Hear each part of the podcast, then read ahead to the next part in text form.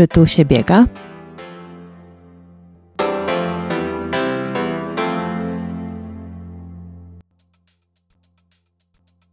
Nic się nie zmieniło w tej materii. Tutaj się biega, tutaj się rozmawia, nie tylko o bieganiu, bo rozmawia się również o dobrym życiu.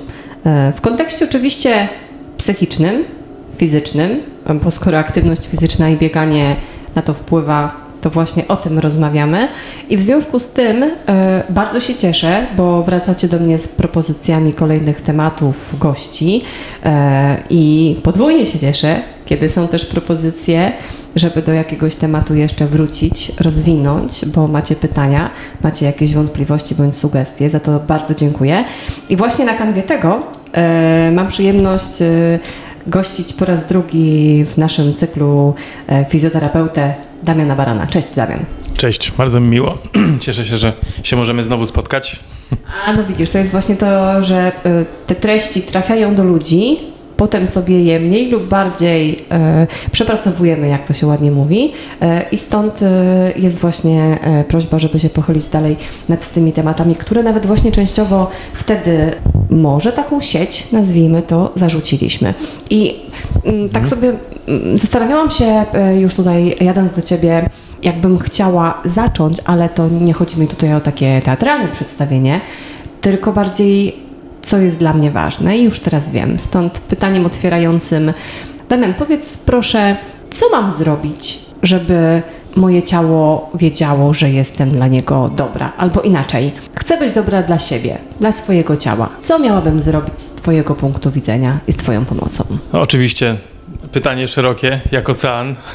No, ale to zaczniemy od ogółu. No, najlepiej może od ogółu będzie, czyli e, mi się wydaje, że e, to, no to, o czym ja często rozmawiam w ogóle z pacjentami tutaj, to przede wszystkim oni muszą sobie często uświadomić, niektórzy sobie uświadomili i tutaj przyszli, ale e, zacząć od tego, żeby wziąć e, za siebie odpowiedzialność po prostu. Mm, czyli nie oddawać jej e, komuś tam, e, jakimś tam nie, nie, nie wiadomo jak wielkim autorytetom, instytucjom i tak dalej, bo to może w później w, w dalszej kolejności, jeżeli nie mamy odpowiedniej wiedzy, ale musimy zacząć od tego, żeby być gotowym mm, wziąć za siebie odpowiedzialność. Jest to pewien rodzaj e, odwagi. E, może to być przeciwieństwo też lenistwa.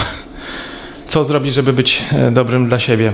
E, To, no, to branie odpowiedzialności bierze się, e, często łączy się z tym, że trzeba sobie dać czas też, prawda? Czyli musimy znaleźć e, przede wszystkim dla siebie samego czas. E, Nie tyle dla innych ludzi, no wiadomo, mamy rodzinę i osoby bliskie, przyjaciół i tak dalej, no ale nawet rodzina nic z nas nie będzie miała, jeżeli my sobie na początek tego czasu dla siebie nie zarezerwujemy, żebyśmy mieli, no żebyśmy się lepiej po prostu czuli E, i dopiero później możemy no, dawać ten czas innym, energię swoją. To czas jedno, bo ja to nieraz powtarzam, że dla mnie jest to wręcz oprócz pieniędzy, wręcz i i danych osobowych, przepraszam, waluta dzisiejszych czasów, ale teraz się też tak modnie mówi o przestrzeni. E, Często słyszałam pytanie, czy masz nie tylko czas, ale przestrzeń, żeby coś zrobić, w czymś uczestniczyć. I to też wydaje mi się, że to jest taki wątek, który warto poruszyć. No, czasoprzestrzeń. Brzmi fizycznie. Z drugiej strony pracujesz z ciałem i ogólnie z fizyką, więc no, No, całe wszystko, się. mi się wydaje, że wszystko jest fizyką albo chemią, albo fizyką i chemią. E, Więc e, no, przestrzeń tak, Je- jest to, mm, przestrzeń się wydaje, łączy mocno z uwagą, na- co się e, fokusuje w danym momencie, prawda? Czyli czas, no ale jestem w stanie się sfokusować, czyli spojrzeć na to, spojrzeć na tamto, czyli stworzyć sobie do tego przestrzeń. No ale to też na, na pewno wiąże się z tym, że pewne rzeczy jestem w stanie odrzucić i y, przesortować, już wiem z czym chciałbym pracować, komu ten czas poświęcić, no najpierw sobie, później innym, no i też wygospodarować później do tego przestrzeń. No, i każdy ma taki okres na pewno, że, e, że, że dużo pracuje, że nie, nie jest się w stanie e, nawet e, po głowie podrapać. Jak to mówi, biega z pustą taczką. Czasami trzeba wziąć po prostu rozpęd, za, za- zatrzymać się, żeby móc wziąć rozpęd, prawda? Czyli złapać sobie perspektywę. To w takim razie przechodzimy do konkretów i teraz to, nad czym koniecznie chciałabym się z Tobą pochylić. Przychodzi kobieta do gabinetu i przychodzi mężczyzna. Oczywiście e, myślę, że wiesz, nie muszę przypominać, ale tym, którzy jako nowi słuchacze też e, dołączyli, rozmawiamy tutaj w, nazwijmy to, towarzystwie osób aktywnych fizycznie, biegających, e, jeżdżących na rowerze w jakiś tam sposób, no, uprawiających sport szeroko rozumiany, więc powiedzmy, że przychodzi ta biegaczka i przychodzi biegacz. I z czym najczęściej? No tutaj na, na początek niezależnie od płci u biegaczy na, najwięcej jest kontuzji od kolana w dół. E, od kolana w dół i mm, wraz z tym kolanem włącznie. Najwięcej, najwięcej kolano i później mamy problemy w obrębie kości piszczelowej, jest to tak zwany shin splint, e, później e, schodząc niżej ścięgno Achillesa, rozścięgno podeszwowe i to są takie najczęstsze kontuzje u wszystkich biegaczy. E, tylko przyczyny e, są mm, różne. Mm, I no wiadomo, że tutaj będę mocno generalizował, e, bo chcemy troszeczkę właśnie tak wy, wy, wybrać, jakie bardziej kontuzje dotyczą mężczyzn, a jakie kobiet. U kobiet, no wiadomo, troszeczkę fizjologia kobiety się mm, delikatnie różni i wszyscy mamy na myśli czym, prawda? Czyli kobiety mają cykl menstruacyjny i, i to, to, to różni ich na pewno od, od mężczyzn na poziomie fizjologii wyraźnie. I w związku z tym cyklem menstruacyjnym e, są różne e, zachwiania, znaczy zachwiania, no fizjologiczne zachwiania gospodarki hormonalnej, e, to na pewno, ale też towarzyszące tym różnego rodzaju napięcia, dysbalanse mięśniowe, więzadłowe. Więc tak z przykładu, często u kobiet w określonym, określonej fazie cyklu spada e, napięcie w obrębie mięśni brzucha na przykład. E, I, i, I, w tym momencie odradzałbym jakieś na pewno starty w, starty w, jakichś, w jakichś biegach zorganizowanych, robienie życiówek i tak dalej. No bo można sobie wyobrazić, że jeżeli boli nas brzuch, po prostu niezależnie czy to jest kobieta czy mężczyzna, brzuch mm, boli pod brzusze, tam jedyne o czym człowiek marzy to położyć się albo wziąć lek przeciwbólowy, no to trudno jest napiąć, dopiąć jeszcze dodatkowo, świadomie nawet, y, te mięśnie brzucha. I tam automatycznie nasz y, układ nerwowy zmniejsza napięcie i przez to, że zmniejsza napięcie, no to tracimy tą tak zwane core stability, tak? E, I tam jest po prostu wiotko. Oczywiście na poziomie głębszym, tam gdzie są e, mięśnie gładkie, one są mocno napięte, ale te mięśnie, które tworzą e, core stability, no tam między innymi mięsień poprzeczny i tak dalej, no to one mają zmniejszone napięcie. Jak tam jest zmniejszone napięcie, to możemy mieć e, większe problemy e, od tego miejsca powyżej i poniżej, a u biegacza najczęściej poniżej. I bardzo e, typowy case u, u biegaczek, to tak naprawdę kilka lat temu to odkryłem. Nikt mi o tym nigdy nie mówił, na studiach się tego nie uczyliśmy, że częste problemy w obrębie kolana typu boczne przyparcie rzepki.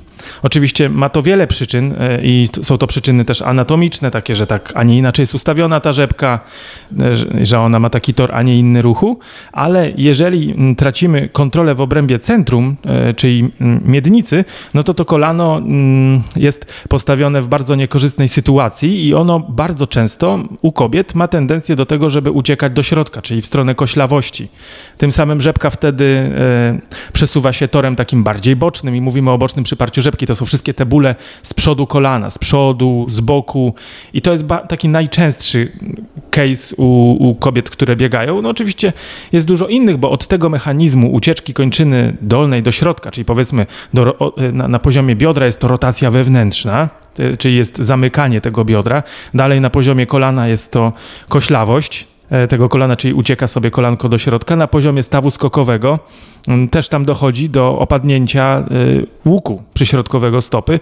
No i cała ta konstrukcja jest taka załamana do środka i z tego względu na różnych poziomach może dochodzić do przeciążeń, bo mm, balans w obrębie e, tych wszystkich segmentów nie jest zachowany. Ja oczywiście z uwagą słuchałam, ale jeszcze wobec tego dopytam, bo też jest coś takiego i teraz pytanie, na ile to jest mm, jakiś stereotyp bądź obiegowa opinia, a na ile prawda. Zacznę od anegdoty. To było parę lat temu mm, krótko przed startem w półmaratonie warszawskim. No wiadomo, start w niedzielę, w piątek idę na Expo odebrać pakiet. W ogóle wtedy chodziłam, biegałam cały dzień na szpilkach. I tak, to były czasy, kiedy jeszcze bardzo dużo chodziłam na szpilkach i pamiętam, jak bardzo to odczułam też w dniu startu. Te pospinane łydki i ta niemoc już na ostatnich kilometrach teraz z perspektywy lat i tej wiedzy, którą mam i ogólnej, i tej o swoim ciele, wiem, że to był po prostu jeden z czynników. I teraz właśnie stąd moje pytanie, czy to rzeczywiście to, że kobieta, a przecież wiadomo, że biegaczkami jesteśmy tylko w jakąś określoną część tygodnia bądź doby, to też właśnie wpływa, czy to jest właśnie, tak jak zapytałam wcześniej w mm, wypowiedzi, jakiś stereotyp? No tak, kobiety i szpilki. E, tak, oczywiście. E, no, mm, szpilki mają ogromny wpływ na całą biomechanikę e, ca całego szkieletu od, od, stopy, no ale tutaj się zmienia środek ciężkości. On przesuwa się do przodu.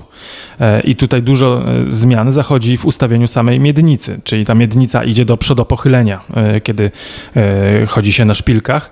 Przodopochylenie to możemy sobie wyobrazić, że miednica jest powiedzmy takim wiadrem i to wiadro może przechylać się do przodu lub do tyłu, żeby wylewać wodę powiedzmy z tego tego wiadra, więc przodopochylenie miednicy to jest przechylenie tego wiadra do przodu. I za tym idzie cały ciąg e, zmian biomechanicznych do góry i, i do dołu, tak? E, przez to, że po prostu podnieśliśmy e, piętę. No, ja nie mówię, że to jest coś złego, tylko no, trzeba mieć świadomość, że tak się dzieje, kiedy się długo chodzi na szpilkach i co się z tym wiąże. I później, oczywiście, my jesteśmy jako fizjoterapeuci, są trenerzy, którzy odkręcamy skutki chodzenia na szpilkach i skutki przesunięcia tego środka ciężkości ciężkości. Często jest tak, że e, na skutek tego e, przesunięcia środka ciężkości i przechylenia miednicy do przodu, wyłączają się delikatnie mięśnie brzucha, kontrolę większą przejmują te mięśnie z tyłu, czyli w obrębie e, dwóch stron kręgosłupa z tyłu, czyli mięśnie grzbietu. Tam też dochodzi do takich e, usztywnień. Delikatnie mogą się usztywnić zginacze, czyli te mięśnie, które mamy tam w pachwinach. No a tutaj no to nie jest nic dobrego dla biegacza, bo wtedy dochodzi do takiego biegania mm, z kuperkiem do tyłu wysuniętym, prawda? Często możemy zaobserwować e, osobę, która biegnie i ma tak do tyłu przesunięty tą miednicę, no to, to, to wynika w dużej mierze z tego, że się dużo siedzi w ciągu dnia, ale szpilki jeszcze podbijają tą sytuację. Czyli wobec tego okazuje się, drogie panie, że to nie był mit niestety, co nie oznacza, jako osoba, która raz na jakiś czas ma ogromną przyjemność schodzenia w szpilkach, że będę was teraz od tego odżegnywała, bo e, to tak jak jest z tym bieganiem w makijażu sprzed kilku odcinków, co rozmawiałam właśnie z kosmetolożką Iwoną Jokiel, robimy to, co nam podpowiada nasza intuicja i co uważamy, że jest dobre dla nas, ale z drugiej strony, no jak przychodzi do czego, to niestety, ale się będziemy musiały również mierzyć z konsekwencjami tego. Także bardzo Ci dziękuję za to wyjaśnienie. To wobec tego, żeby panowie się nie poczuli e, tutaj dyskredytowani, to nie, nie chodzi, że teraz będę namawiała panów do chodzenia w szpilkach albo nie chodzenia, to proszę powiedz, z czym w takim razie przychodzą biegacze do Twojego gabinetu. No tutaj też, tak jak e, wspomniałem, zaczynamy najwięcej jest kontuzji e, w obrębie kolana i od kolana w dół. E, no, mężczyźni ogółem są trochę mniej elastyczni. Tak? Takie, są, takie jest moje spostrzeżenie na przestrzeni lat. E, mogę powiedzieć, no też jestem mężczyzną i tutaj mogę to mówić, więc jesteśmy też chyba trochę mniej elastyczni na poziomie mentalnym. I jak przychodzi biegacz, który jest po 40 albo po 50, to on już wszystko wie. On już wszędzie był i, i trudno się czasami przebić, nawet jeżeli się stwarza wrażenie, że on okej, okay, wszystko będzie robił i rozumie to i tak e, bardzo często jest tak, że robi po swojemu i dopiero za drugim, trzecim razem wypala, dobra, to już będę to robił. No ale e, tutaj będziemy mówić bardziej o, o kwestiach takich e, fizycznych, czyli powiedzmy nawet powięź w, w, w obrębie całego ciała. Mam wrażenie, że u mężczyzn jest bardziej sztywna. E, tam częściej, wydaje mi się, pojawia się e, problem z rozcięgnem podeszwowym, pro, problemy z, ze ścięgnem Achillesa, w mojej praktyce częściej się zdarzają u mężczyzn. W ogóle mam wrażenie, że u mężczyzn jest częściej podniesiony kwas moczowy. Kwas moczowy e, sprzyja stanom zapalnym i zwiększa się tarcie w obrębie tkanek. Mężczyźni, no może to jest taki stereotyp, ale troszeczkę więcej piją alkoholu. E, może być tak, że więcej jedzą mięsa. Mówię bardzo stereotypowo, no ale trzeba w, pewnej, w, te, w pewnych kwestiach też troszkę generalizować, bo tu mówię o większości e, i niestety to wpływa na to, że te tkanki u mężczyzn są mniej elastyczne. Zresztą jest, mam takie wrażenie też, że mężczyźni nie za bardzo lubią się rozciągać, czyli, czyli robić tak zwany stretching. No można pójść na zajęcia jogi i, i tam widać, jaki odsetek e, stanowią mężczyźni, prawda? Bo to jest takie, nie wiem, może nie męskie, czy nie wiem jakie. Trudno mi powiedzieć, bo ja nie mam z tym problemu ale rzeczywiście jakoś tak jest, że e, my, mężczyźni, no tak e, mniej lubimy się rozciągać.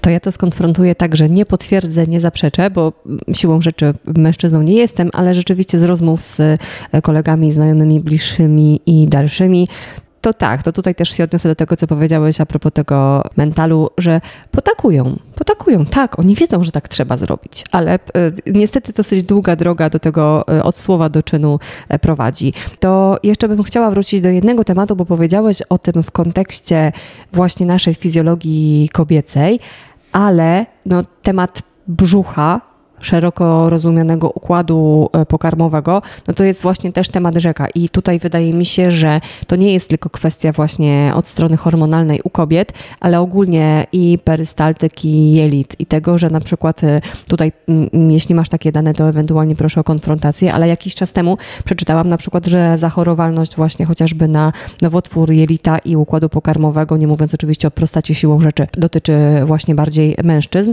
Więc jak to jest? Bo stres stres to jest czynnik, który działa na obie płcie, e, natomiast, no i podobnie, układ pokarmowy wiadomo, że e, mają obie płcie, natomiast tutaj nie dzielmy tego, tylko właśnie powiedzmy, jakie to ma znaczenie, też w kontekście zdania, które powtarzam, bo to jest tytuł bardzo mądrej książki, Jelita wiedzą lepiej, e, to ten tytuł, natomiast ogólnie to, co się mówi o jelitach jako o naszym drugim mózgu. No dużo się teraz o tym mówi mm, i my się też jako fizjoterapeuci szkolimy w tym kierunku. E, no, od niedawna właściwie też, no dwóch, trzech lat wzbogaciłem e, wywiad o, o to, czy występują jakieś problemy w obrębie jelit, problemy z trawieniem, prawda? I bardzo, bardzo często, nie, nie wiem jak to było kiedyś, bo nie mam takiego porównania, ale bardzo dużo osób cierpi na tak zwane SIBO, e, zespół jelita drażliwego e, i tutaj to też e, będzie wyłączać te nasze mięśnie, które stabilizują niestety. Jeżeli są wzdęcia, jeżeli są jakieś tam bóle, dyskomforty w, ob w obrębie samych jelit, no to tutaj niestety w takich momentach bardzo trudno jest robić brzuszki albo w ogóle trenować mięśnie brzucha, więc one są często osłabione. No i w tym kontekście, że jelita to nasz drugi mózg, ogólnie jelita są powiązane bardzo, bardzo z układem nerwowym. E, I nie, nie, nie tyle jelita, bo to jest tylko wykonawca, ale tak naprawdę trawienie. Mamy takie dwa podstawowe stany autonomicznego układu nerwowego. Powiedzmy są trzy, ale ja nie będę tak może wnikał mocno. Takie dwa, o których na pewno wszyscy wiecie. To jest stan walki i ucieczki i później regeneracji, e, czyli fight or flight e, albo rest and digest. I to mówimy, czyli odpoczynek i trawienie kiedy e, ktoś znajduje się w stanie permanentnej motywacji, bo już nawet nie powiem stresu, bo stres tak naprawdę rzadko kiedy e, osiągamy taką w skali stresu zenit, prawda, że, że ktoś wyskoczy z za rogu, wypadek samochodowy czy coś strasznego się dzieje, no to wtedy jest stres, ale ta, taki stan długo się nie utrzymuje.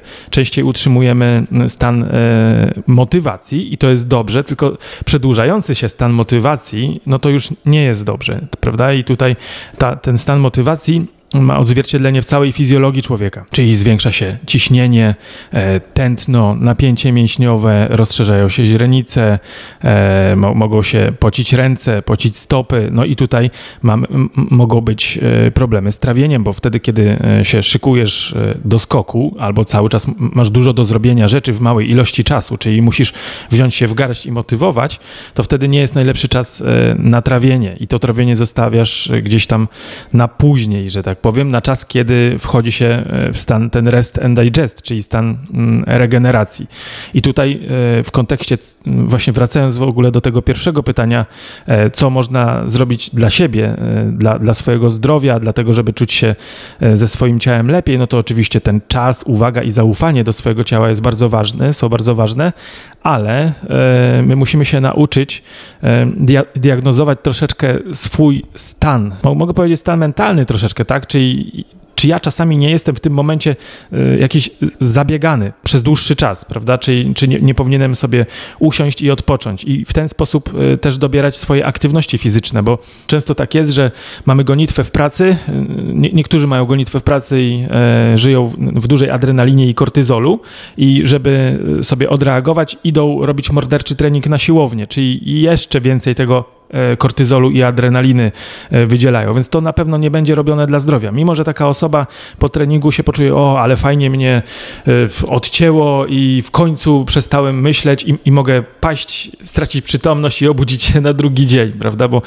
bo tak się zajechał, zmęczył, że po prostu no, jego układ nerwowy go odciął. Ale to, jeżeli to często powtarzamy i jeżeli jest to główne panaceum na stres, to niedobrze. Ja uważam, że powinniśmy e, się uczyć troszeczkę diagnozować swój stan pod kątem tej, e, tego nakręcenia autonomicznego układu nerwowego. Ja wiem, że to jest e, dosyć skomplikowane teraz, jak o tym mówię, no ale coraz więcej, coraz więcej ludzi o tym mówi i coraz częściej będzie się, się z tym spotykać, bo ja uważam, że to jest inżynieria naszych przyszłych czasów, żeby umieć właśnie diagnozować ten swój stan wewnętrzny. I jeżeli jestem zabiegany, ciągle jestem w nadmiernej motywacji kortyzolu, adrenalinie, jeżeli czuję się nakręcony już od dłuższego czasu, to na pewno treningiem z wyboru nie będzie trening, który będzie podbijał to nakręcenie, to, tą motywację dużą, czyli trening do tak zwanej odcinki, e, ale w zgodzie ze sobą wybiorę inny trening, bo są przecież inne treningi, typu właśnie jakiś taki trening mentalny, e, typu yoga, pilates, wiem, że to może właśnie być niemęskie, ale możesz się po prostu położyć na macie i zrobić po swojemu ten stretching, oddech. Oddech jest tu bardzo ważny, bo takie ćwiczenia oddechowe to właściwie jest naj, pierwsze i najpotężniejsze narzędzie, którym możemy regulować nasz układ nerwowy, autonomiczny. Czyli po tak... To ja ci wejdę w słowo, mhm. przepraszam, ale e, zanim jeszcze mm, o tym oddechu, bo to jest bardzo ważne. Natomiast e, jeśli kwestia biegania, bo rzeczywiście to jest też taki reset głowy, którego potrzebujemy, to wtedy na przykład wolne wybieganie, prawda? Tak, tak, tak. Wolne wybieganie w niedużym tempie, to nie musi być długo. No, taki trening trochę w takim transie delikatnym, prawda? No, że sami wiecie, chodzi o to, żeby tętno nie rosło, nie było jakiejś tam dużej zmiany tego tętna. E, a jeżeli chodzi o trening oddechowy, hmm, to ja, ja tu mam właśnie takie swoje spostrzeżenie i może kiedy się skonfrontuję jeszcze z innymi kolegami z branży fizjoterapeutycznej czy oddechowej, ja osobiście uważam, że nie da się e, nauczyć prawidłowo oddychać, bo oddech jest wynikiem. Czyli e, najpierw mam stan mentalny, w którym się znajduję, czyli na, na, przykład gonitwa, walka o życie, no to, to wtedy ten oddech musi się dopasować. On nie ma wyjścia, on, on jest wykonawcą. E, ale nie dyskredytując, bo oddech jest bardzo ważnym narzędziem, e, które możemy stosować, tak jakbyśmy wyciągali po prostu narzędzie z kieszeni e, w momentach, kiedy właśnie się mega mocno stresujemy i czujemy, że nie jest to adekwatne do tej sytuacji, prawda? E, I wtedy możemy sięgnąć po mm, spokojne oddychanie. Jest bardzo dużo metod, jest tak zwane kwadratowe, pudełkowe oddychanie. Ja daję pacjentom dwie główne rady, tak już, żeby mocno nie komplikować tego, bo wiem, że im więcej komplikowałem, tym oni tego po prostu to rzadziej wykonywali. I ja też stosuję się do tych dwóch własnych e, rad. E, pierwszą jest to, żebyśmy robili wydech, żebyśmy pamiętali o tym, żeby był wydech, bo czasami możecie zobaczyć nawet na ulicy, że ludzie chodzą tak jakby robili, jakby byli cały czas na wdechu, tak jakby mieli przyjąć na, za chwilę kubeł zimnej wody na głowę. E, czyli długi wdech i wydech króciutki. Długi wdech i wydech króciutki, czyli oddychanie górną połową klatki piersiowej. Mówimy, że to jest takie e, oddychanie górnożebrowe i tu już mm, w anatomię aż tak nie będę wchodził może, bo no, oczywiście jest oddychanie przeponowe, ale wcale też nie uważam, że powinniśmy tylko przeponą oddychać. Powinniśmy używać wszystkiego, co mamy do oddychania i ja uważam, że po, po pierwsze powinniśmy robić ten wydech, pamiętać o nim i wydech powinien być aktem biernym i dłuższym niż wdech, najlepiej z pauzą po nim. Czyli robię wdech, pauza, wydech dłuższy niż wdech musi być, najczęściej sekundkę, dwie dłuższy i po tym wydechu robimy pauzę. I takie oddychanie nam tonizuje układ nerwowy w kierunku tego parasympatycznego, czyli w kierunku tego, który odpowiada za rest and digest. To pierwsza rada, a druga rada to jest taka, żeby oddychać wszystkim, tylko nie barkami. I nie musisz się zastanawiać, czy to przepona pracuje, czy klatka piersiowa. Po prostu, kiedy oddychasz, skup się na tym, żeby mieć luźniutko barki, czyli w trakcie wdechu nie podnosić barku, barków. Barki powinny być zrelaksowane, a oddech pójdzie tam, gdzie powinien pójść. Już kiedyś nie, nie pamiętam, który to filozof stoicki powiedział. Mo, możecie tam zadać w pytaniach, e, to, to ja się e, jeszcze sprawdzę dokładnie, jak, jak się interesujecie, bo ja to gdzieś mam zapisane, e, ale on powiedział, że oddycha ten, kto pozwala, a nie ten, kto chce. Czyli my powinniśmy po prostu, że tak powiem, być oddychani w ten sposób, tak? Czyli nie, że na siłę ten oddech nie wiadomo gdzie kierować i z jaką potężną siłą i tak dalej, tylko na co dzień ten, ten oddech powinien sobie pracować sam, fizjologicznie, a stan mentalny jest tutaj priorytetowy względem oddechu. W pełnym milczeniu i skupieniu Cię wysłuchałam, ale to, co e, mogę powiedzieć, to bardzo mnie to pasuje do tej ogólnej koncepcji, od której wyszliśmy, czyli tego zdania właśnie, że co mam zrobić, żeby być dla siebie e, dobrą, z prostego powodu, bo zobacz, się okazuje po raz kolejny, że wracamy do absolutnych podstaw do tego, że no, oddech się kojarzy zawsze i to nawet wynika od samych pierwszych chwil życia,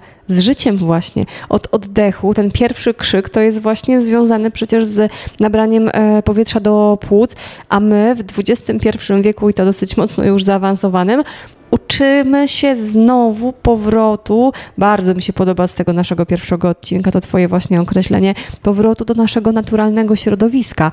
I to jest dla mnie z jednej strony smutne, że musimy znowu się tego uczyć i nad tym pracować, ale z drugiej strony, no dobrze, chociaż przynajmniej, że o tym mówimy. Mm, no, wydaje mi się, że właśnie na, naszym naturalnym, e, bazowym odczuciem jest e, spokój, odczucie spokoju. Oczywiście powinniśmy stamtąd wychodzić i tak dalej, e, ale my powinniśmy umieć wracać do niego, e, bo jest bazowy i w ogóle zrozumieć, czym jest spokój mój własny, bo dużo ludzi myślę, że e, no, bardzo dawno czuło się tak naprawdę spokojnie, a oddech jest tutaj takim wykładnikiem, który nam o tym mówi, czyli głębokość, ilość oddechu. Jeszcze o oddechu ja mógłbym mówić bardzo, bardzo dużo mm, i on oprócz tego, że sobie po prostu bierzemy, pobieramy powietrze i tlen e, doprowadzamy e, z krwią do wszystkich komórek ciała, to jest bardzo ważne, e, ale ten sam akt oddychania, prawidłowego oddychania, czyli takiego, który obejmuje jakby całe ciało, cały tułów powinien oddychać, nie tylko górna czy dolna część, ten prawidłowy akt oddychania nam masuje trzewia. Czyli mm, on się odbywa nie tylko powyżej przepony, czyli nie tylko płuca, że tak powiem, biorą udział w oddechu, ale to, co się dzieje e, nad przeponą, ma wpływ później na to, co się dzieje pod przeponą. Ta przepona się rusza góra-dół, góra-dół. Nad przeponą mamy płuca, a pod przeponą mamy narządy wewnętrzne. Tam są jelita, wątroba, żołądek i tak dalej. I to są e, takie organy, które są zbudowane kanalikowo. No, wiemy, że jelita to są kanały, ale są też kanaliki e, wątrobowe, kanaliki nerkowe. To wszystko są rury, w których płynie jakaś treść, a rury lubią zmiany ciśnienia. E, jeżeli nie ma tego, tych zmian ciśnienia, czyli nie pracujemy przeponą, nie, nie, nie, nie ma tych naprężeń, na dole, bo oddychamy cały czas górą, e, czyli oddychamy trybem motywacyjnym, a nie regeneracyjnym, to nasze e, oddychanie e, jest zaburzone m, poniżej, czyli nie, na, nasz brzuch albo dolna część tułowa nie, tułowia nie bierze udziału w oddychaniu, to możemy no, lądować u lekarzy wielu specjalizacji, no bo tutaj praca tych narządów wewnętrznych będzie zaburzona. Jeszcze wracając szybciutko do tego trybu rest and digest, y, to, to kwestia też y, oprócz właśnie tego napięcia mięśniowego, w które wchodzimy w trybie motywacji, y, ciśnienia zwiększonego, tętna, zaburzenia trawienia, to jeszcze są przy przedłużającym się trybie motywacyjnym są zaburzenia, że tak powiem, w rozmnażaniu się.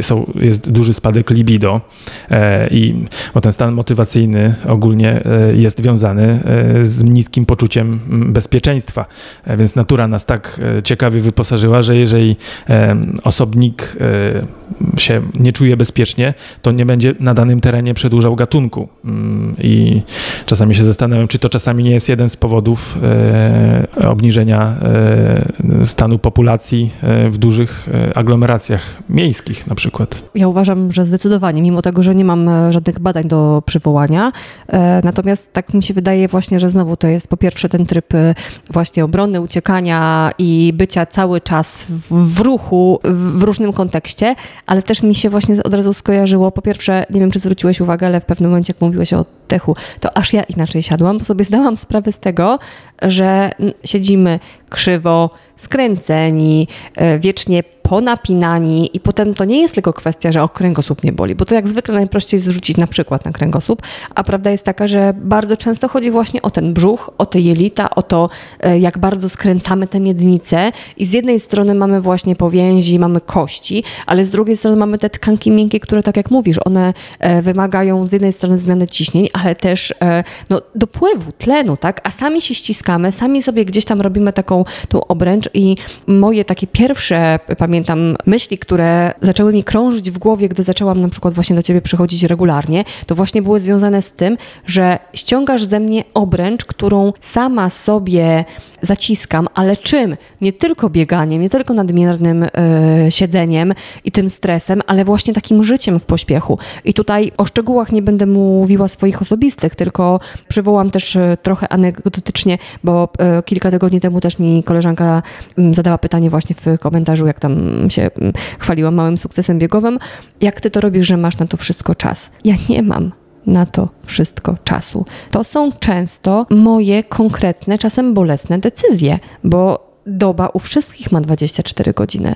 I to, że ja na przykład mam czas na bieganie albo na to, żeby pójść y, i y, pograć z dzieciakami w badmintona, wziąć na spacer na lody, etc., to jest, jak to się mówi, coś kosztem czegoś, bo w tym czasie nie będę gotowała, sprzątała, wstawiała prania i tak dalej, i tak dalej.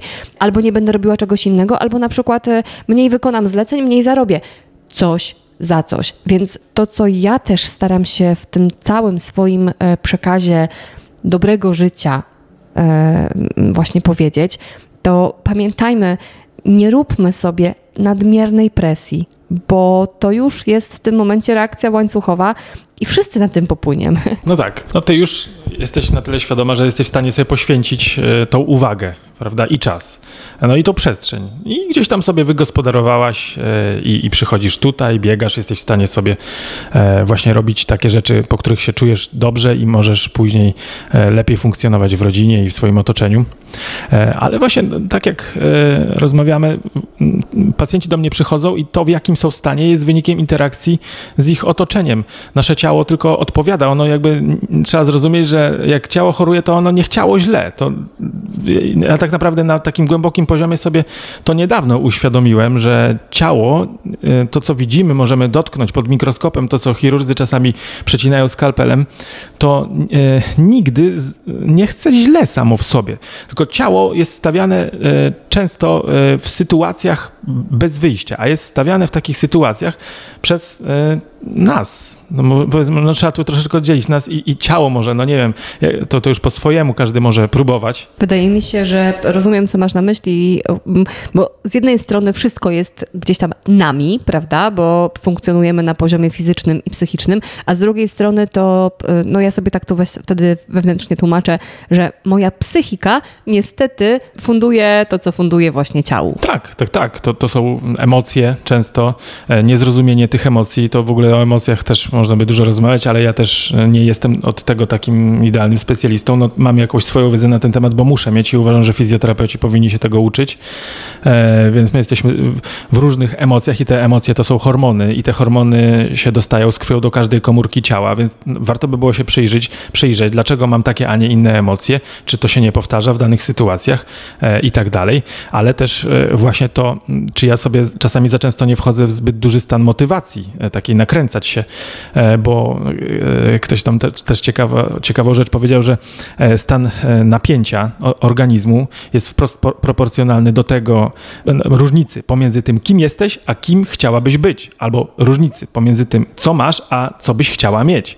I trzeba sobie czasami zrobić taki rekonesans, że może hello, nie w tym zawodzie e, będę miał pięć willi z basenem i dwa Lamborghini, może, może muszę zmienić zawód, a nie wyprówać sobie żyły, albo może po prostu zmniej, zmniejszyć oczekiwania. Wtedy stan napięcia też będzie mniejszy. Ja wiem, że to jest trudne, łatwo komuś powiedzieć, musisz zmniejszyć swoje oczekiwania, no ale y, trzymając się na przykład tej zasady, że y, ten stan napięcia i motywacji organizmu jest y, właśnie proporcjonalny do odległości pomiędzy tym, co masz, a tym, co chciałabyś mieć, no to to by była prawda wtedy. Tak, i tutaj też znowu bez wchodzenia w szczegóły, ale muszę się tym podzielić, bo cały 2022 rok był dla mnie z jednej strony wspaniały biegowo, bo z wyboru biegałam w górach i sprawiało mi to frajdę i satysfakcję, a z drugiej strony na wielu polach e, emocjonalnych, prywatnych czy właśnie zawodowych e, było delikatnie mówiąc nie tak, jakbym tego chciała. I teraz zobacz, weryfikacja była bolesna dla mnie,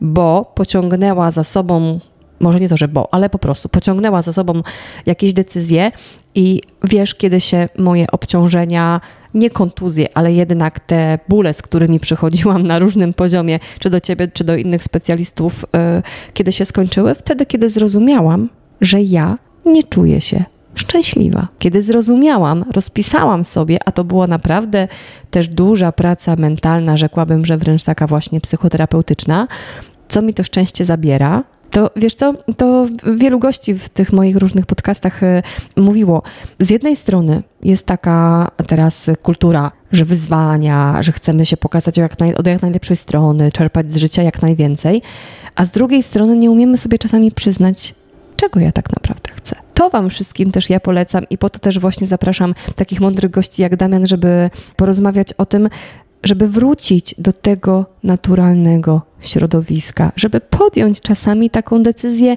niepopularną. I to znowu, nawet zresztą w tym gabinecie padło to zdanie, że nie powiemy za pewnym znanym człowiekiem rzuć pracę i weź kredyt, tylko wręcz w drugą stronę. To, co powiedziałeś ty, Damianie, e, chwilę temu. Może w takim razie pora na zmianę zawodu, może zmianę pracy, może zmianę e, w życiu w takim sensie właśnie, że okej, okay, to ja takim razie nie chcę żyłować się, wypruwać sobie żyły, żeby trzy razy w roku na dwa tygodnie gdzieś wyjechać, bo, bo to narty, bo wypada, bo dzieci obóz, bo coś tam, tylko właśnie te przysłowiowe wakacje na wsi albo pójście sobie na spacer da mi większe szczęście. Tak, to jest super stwierdzenie. Podpisuję się wszystkimi rękami, rękoma i nogami. To w takim razie, żeby nie było właśnie, że tylko tak e, refleksyjnie i no właśnie, żeby nie była tylko moja historia, chociaż e, dzielę się, bo pamiętajcie, mówię to właśnie po to, żebyście już potem nie popełniali e, moich błędów. Natomiast korzystając właśnie z tej przyjemności rozmowy z Damianem, to jeszcze bym Cię chciała zapytać o taki aspekt. Mm, z jednej strony mamy oczywiście idącą naprzód naukę, nie tylko medyczną, która no, tego człowieka zaraz nam i sklonuje i w ogóle stuninguje tak mocno, że zastanawiać się będę, gdzie tu jeszcze ten czynnik ludzki, a gdzie już e, maszyna. E, natomiast e, od jednego nie uciekniemy. Będziemy starzy. I wiem, że ta dziedzina związana właśnie ze starością, to nie chodzi mi tylko medycznie geriatrię, ale ogólnie cały ten aspekt starzenia się to jest w ogóle temat rzeka. Myślę, że do tego kiedyś też wrócę. Natomiast Ciebie zapytam od takiej strony, żeby to ciało pozostawało z każdym kolejnym rokiem czy dekadą, czego sobie i wszystkim życzę, sprawne na różnych poziomach, to co możemy robić na co dzień, mając 35, 40, 45 lat? No właśnie na siłę chyba czasami mm, trzeba sobie wygospodarować e, czas na aktywność fizyczną.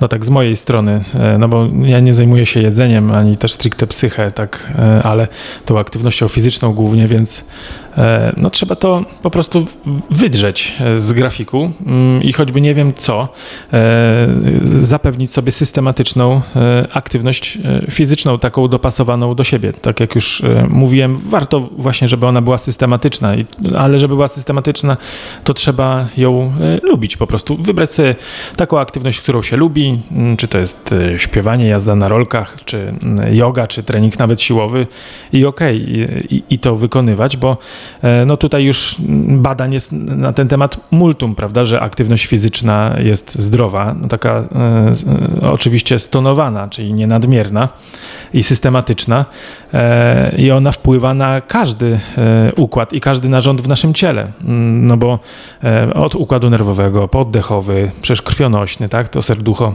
pracuje, no ale też e, lepiej trawimy, mm, więc jak najbardziej, no i układ szkieletowy, zwiększa się też e, gęstość kości, trening siłowy dobrze wpływa na zmiany osteoporetyczne, tylko też to musi być trening siłowy odpowiednio dobrany, prawda, żeby ta kość była stymulowana i wtedy, żeby ta gęstość się zwiększała, więc naprawdę aktywność fizyczna jest, jest podstawą. Mm, no niestety tak jest, że jakoś o niej zapominamy, bo dopiero jak coś zaczyna e, boleć, to się do tego wraca. No ale to mówię, nie wszyscy, bo duża liczba osób jest aktywna fizycznie i ja tutaj mam mm, chyba większość takich pacjentów, którzy gdzieś tam mają tą swoją ulubioną dziedzinę ruchu. To brzmi dosyć optymistycznie i trochę wbrew statystykom, które są mimo wszystko smutne, jeśli chodzi o ogół społeczeństwa, ale no znowu wrócę do tego, że nas słuchają biegacze i osoby aktywne, więc może tego się trzymajmy tak optymistycznie.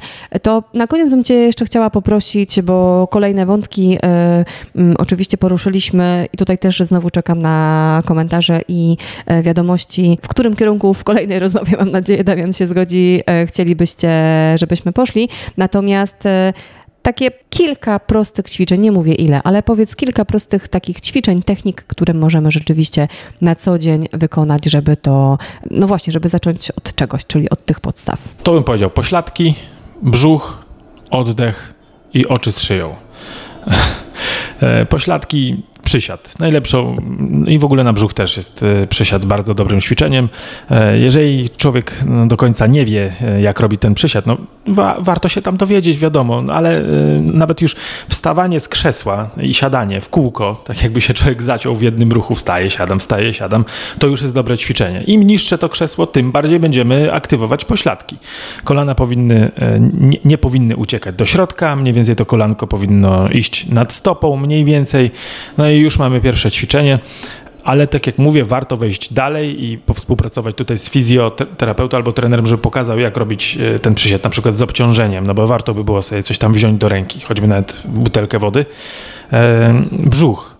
Przysiad jest dobry na brzuch, ale można robić różnego rodzaju nacelowane ćwiczenia na brzuch. Wiadomo, jeżeli nie ma jakichś przeciwwskazań e, od, od fizjoterapeutów.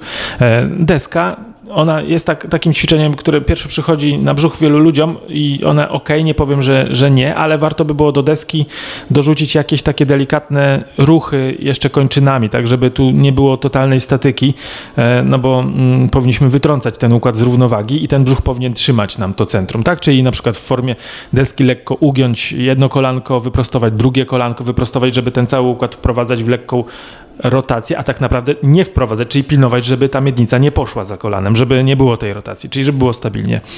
E, no, no, jest mało funkcjonalnym w życiu ćwiczeniem takie spięcie się i trzymanie tego napięcia, prawda?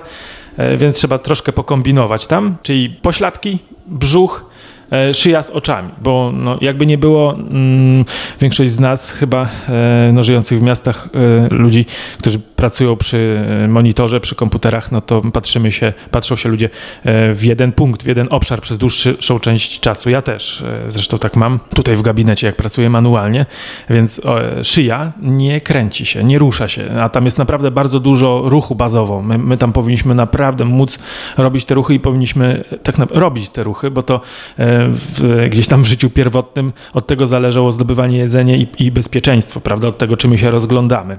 Więc to taka bazowa nasza funkcja i do tej szyi oczy, e, czyli no to wiadomo naturalnie, prawda? Nie będziemy e, ruszać szyją bez ruchu oczu. No oczy też niestety, e, jak się patrzymy w jeden obszar przez dłuższą część dnia są ufiksowane do przodu, zamurowane. One powinny być z szyją, a tak naprawdę to oczy są, że tak powiem, takim szefem dla szyi. Czyli jak jest małe dziecko sobie leży, prawda, to ono wodzi najpierw oczami, za mamą mm, i dopiero później idzie szyja, za szyją ręka, za ręką cały tułów i się przewraca na brzuch i później zaczyna chodzić sobie, no, oczywiście raczkować. Czyli zobacz, że znowu wróciliśmy do tych dzieciaków, bo mnie się skojarzyło właśnie, jak ty powiedziałeś o tym e, ruchu e, oczy szyja, to mnie się też właśnie skojarzyło mieć oczy dookoła głowy, jeśli chodzi właśnie o dziecko i to dziecko, że ono jest e, dla nas, tak mnie się zdaje, niesamowicie dobrym nauczycielem, bo dziecko ma w sobie pęd do aktywności, dziecko nie usiedzi na miejscu, dziecko jest e, prostolinijne, zadaje proste pytania. E, dziecko potrafi komunikować, jak już oczywiście mu no też na to pozwolimy i pokazujemy, że, że warto, to komunikuje swoje emocje, e, rozmawia i powie, i powie wprost: Jestem głodny, chce mi się spać, a my potem dorastamy i zatracamy się w tej prostocie. A wydaje mi się, że znowu to rehab nam jest tutaj potrzebny. Tak, wchodzimy w takie e, ramy kulturowe, czyli trzeba mówić dzień dobry, do widzenia, pokazywać dobrą minę, e, nie zawsze się dobrze czujemy, ale minę trzeba mieć ok, tak?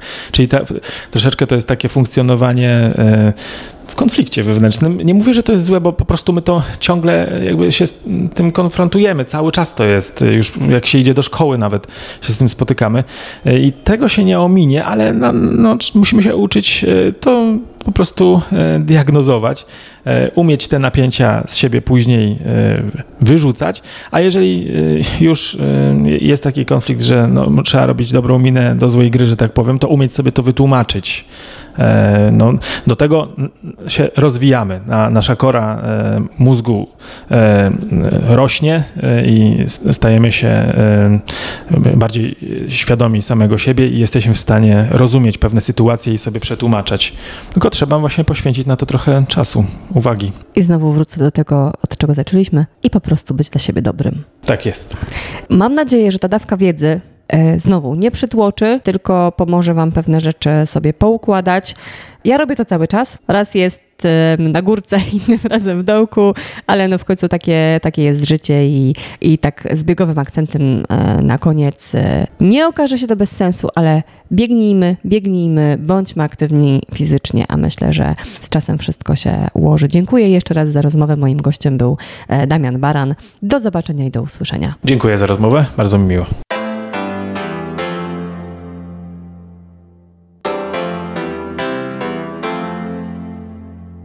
Czy tu się biega?